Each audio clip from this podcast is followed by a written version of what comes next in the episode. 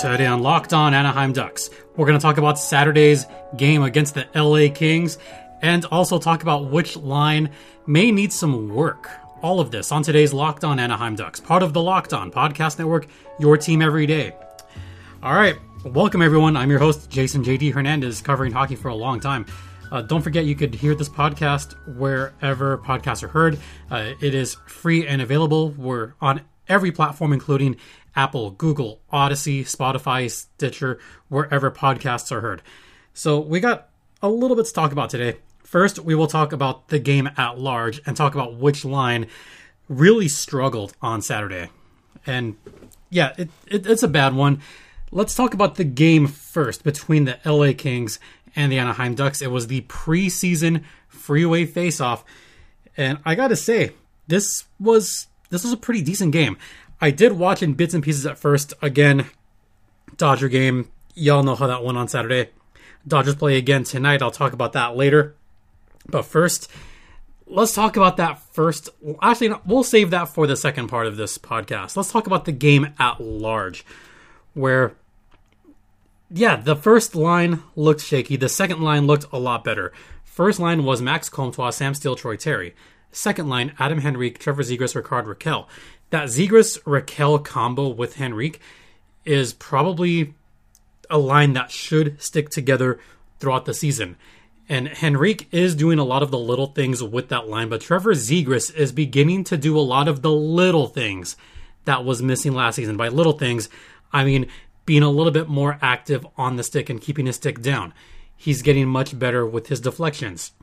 His passing seems a little bit more crisp than last season. And maybe, just maybe, the coaching staff will actually give him a chance. That's the main thing. The coaching staff did not give him any chance and misused him last season. So hopefully he gets that chance. Hopefully. But it's still Coach Dallas Eakins at the helm. It's still GM Bob Murray. Sad to say, I still don't have complete faith in that, but that'll be another topic for another podcast. Uh, as far as the game itself, Zegras won a faceoff early on, got a nice deflection for a goal. Uh, this came right from the point, and Zegras was at the right place at the right time. Everything about that goal was perfect, and here's why. Once he won the faceoff, he gained control. He actually bodied in. I think it was against Anze Kopitar. Trevor bodied in, gained control of the puck, and passed it right to the point, which was smart thing number one. Smart thing number two was he had the awareness to hold any defenders at bay and keep them behind him. That was smart thing number two. Smart thing number three was he immediately realized that there was no one, I mean, no one around the slot area to the middle. So what does Zegras do? He gets to that open area right on the slot, and it is right on the tape for the deflection. And guess who got the deflection? Kevin Shattenkirk. Yes, that Kevin Shattenkirk, who had himself a pretty decent game. Yes, I'm saying this on the podcast. He had a decent game. If Kevin Shattenkirk can have these kind of games for the entire 82 season, then this second year might be a. I'm going to try to be as diplomatic and nice as possible. Shattenkirk struggled last season. He's making 3.9 million.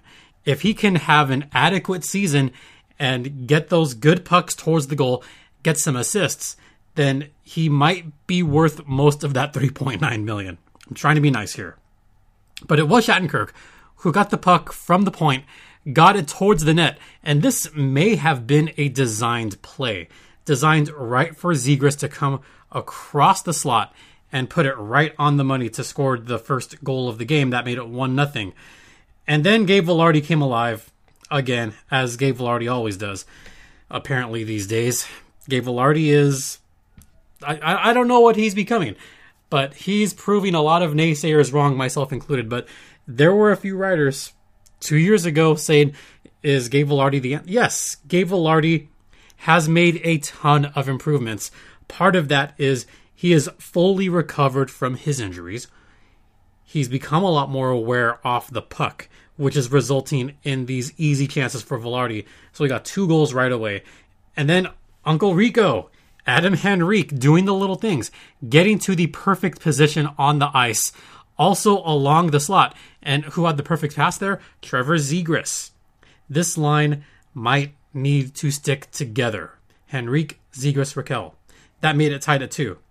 After that, it was Tkachev scoring on the power play and Max Comtois on the power play from guess who? Trevor Zegras. So Zegras got two primary assists and a goal, and he's starting to do a lot of the little things, and he's also clearing on faceoff. It's not just about winning the faceoffs and getting the puck back. It is gaining complete control and clearing space in order for him to pass it to whoever he thinks is the best target or whatever will have the best chance at a goal. Those are some of the little things that Zegras has been working on and we're finally, finally seeing come to fruition. So if the coaching staff doesn't see this, then I don't I don't know what they're thinking, but Zegras needs to be your starting center. We'll see what happens on the on opening night because that roster is not going to count for a few days. Uh, shootout, shootout time was fun, not for Trevor Zegras, but it was fun for Kevin Shattenkirk and Max Comtois. They scored their shootout goals and they won four to three in a shootout. It was it was a fun night. The one night that we see the Kings and the Ducks kind of going at each other because there was a little bit of fisticuffs there, a little bit of rough stuff. That's the kind of stuff we love to see. Oh, but it's not just the Ducks and the Kings. It goes down to their minor league stuff as well. In case you missed it on Thursday night, there was a very long fight from the and Reign. I will talk about that more on Thursday's podcast, and I'll record that after tonight's tilt at the Honda Center. All right, we're going to head to the intermission, but first, let's talk about DIRECTV Stream. You know, get rid of the clutter, get rid of all those remote controls, and avoid the confusion and get your TV together with DIRECTV Stream. So, this is a simple way to get all of the entertainment you love without the hassle DIRECTV Stream brings your live TV and on demand favorites together like never before, which means you can watch your favorite sports, movies, and shows all in one place. And the best part, there's no annual contract, so stop waiting and get your TV together with DIRECTV Stream. You can learn more at directv.com. That's directv.com. Compatible device required content varies by package. And we're also brought to you by the best tasting protein bar around. That is Built Bar. They are better than ever. They are marshmallowy. They taste delicious. Imagine a protein bar that is low in calorie, low in sugar, and also has a high amount of protein. Not only that, but they taste like a candy bar. They taste like a little bit of chocolate mousse, got some marshmallow in there. It's fantastic, especially the churro puff flavor. That is by far my favorite one. So if you want to try out Built Bar for yourself, head over to built.com. Use promo code LOCKED15, that's L O C K E D 1 5, to get a 15% discount on your next order at built.com. The best tasting protein bar in the land. So I need to mention this one line that's been struggling. You, we know what it is. It's the Sam Steele line. They struggled mightily. Steele, Terry, and Comtois did not look good, but neither did Hampus Lindholm and Greg Pateryn. Pat or Paterin. He struggled big time. He might not be on the opening night lineup. Who knows? It's not going to be Ben Hutton. Is it going to be maybe Larsson? No, it's not going to be Larsson. It's going to be Lindholm, Fowler, Manson, Drysdale, Shattenkirk, and whoever else is going to make it.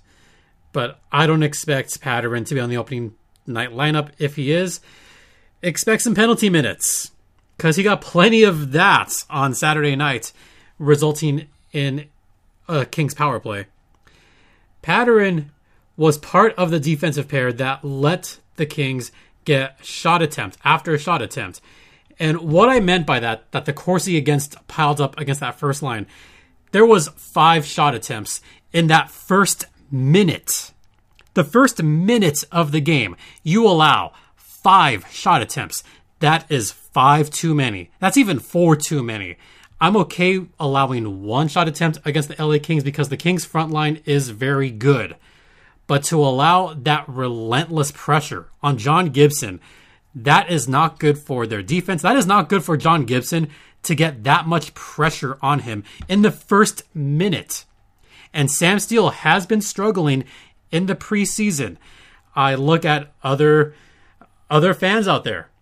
They're kind of mixed on Sam Steele. Some saying give Sam Steele a chance, maybe put him on that third or fourth line. And some fans going way out there saying, no, cut him already. Cut him or trade him. That's how far that it is for some Ducks fans saying, no, Steele does not belong. And they might be onto something because your centers should be Trevor Zegras. It sh- it should should be Trevor Zegras, your captain Ryan Getzlaf, Isaac Lundestrom, Bogru. Those should be your four centers. I don't know what the coaches are going to put out there, but that's what it should be.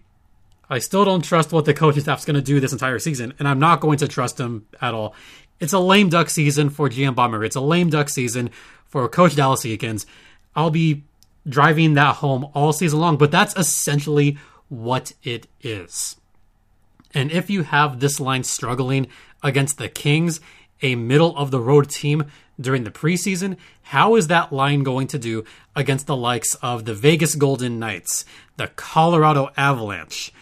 I'll even throw in the Seattle Kraken in there because why not? I'll throw in Edmonton in there because if you if you have that first line of Edmonton led by Connor McDavid and you put them up against a line with Sam Steele and Troy Terry and Max Comtois and they struggle defensively along with Pateryn and Lindholm, if that defensive corps struggles against Edmonton, the Oilers are going to put up 6 or 7 goals per night. That's how bad the defense was for that line. So that's what I have to say about Sam Steele. We'll see what happens. The roster is not going to come out for another two days. We don't expect the opening night roster to come out until maybe Monday or Wednesday afternoon. Today's Monday.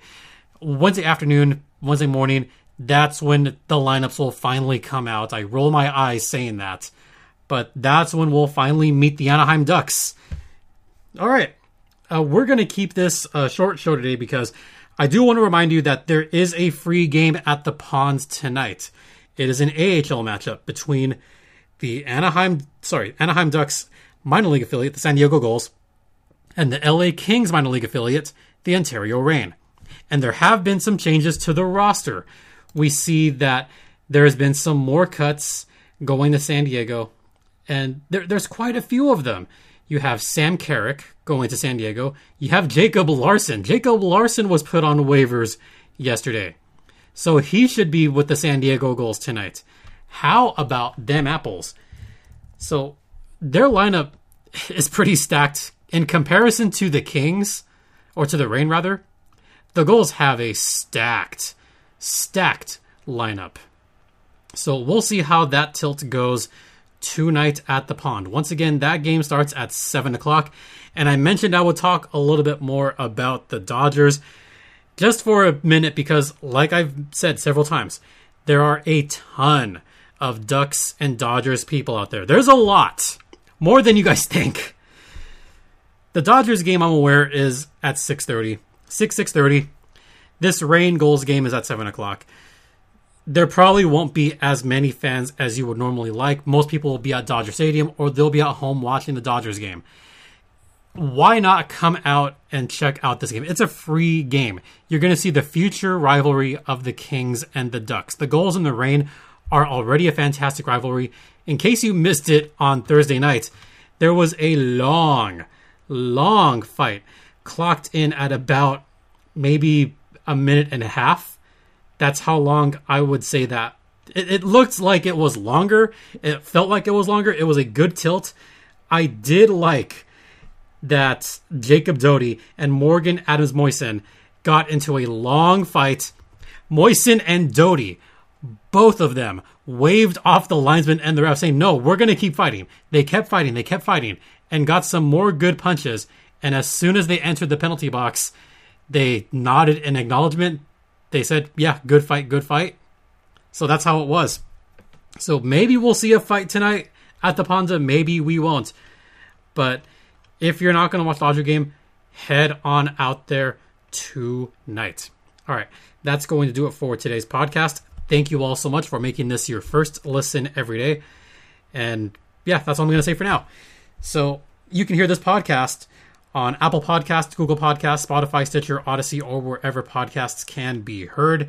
Make sure to download, rate, and subscribe if you have not already. And be sure to follow me on Twitter at StimpyJD or follow the show on Twitter at LO underscore ducks. That's going to do it for today. Thank you all so much.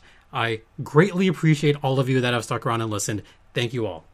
For Locked on Anaheim Ducks, I'm Jason JD Hernandez saying have a great rest of the night. If you're going to the Ponda, please have fun out there and safe driving when you get out there. Continue to be safe. Please be kind to one another. And ducks fly together.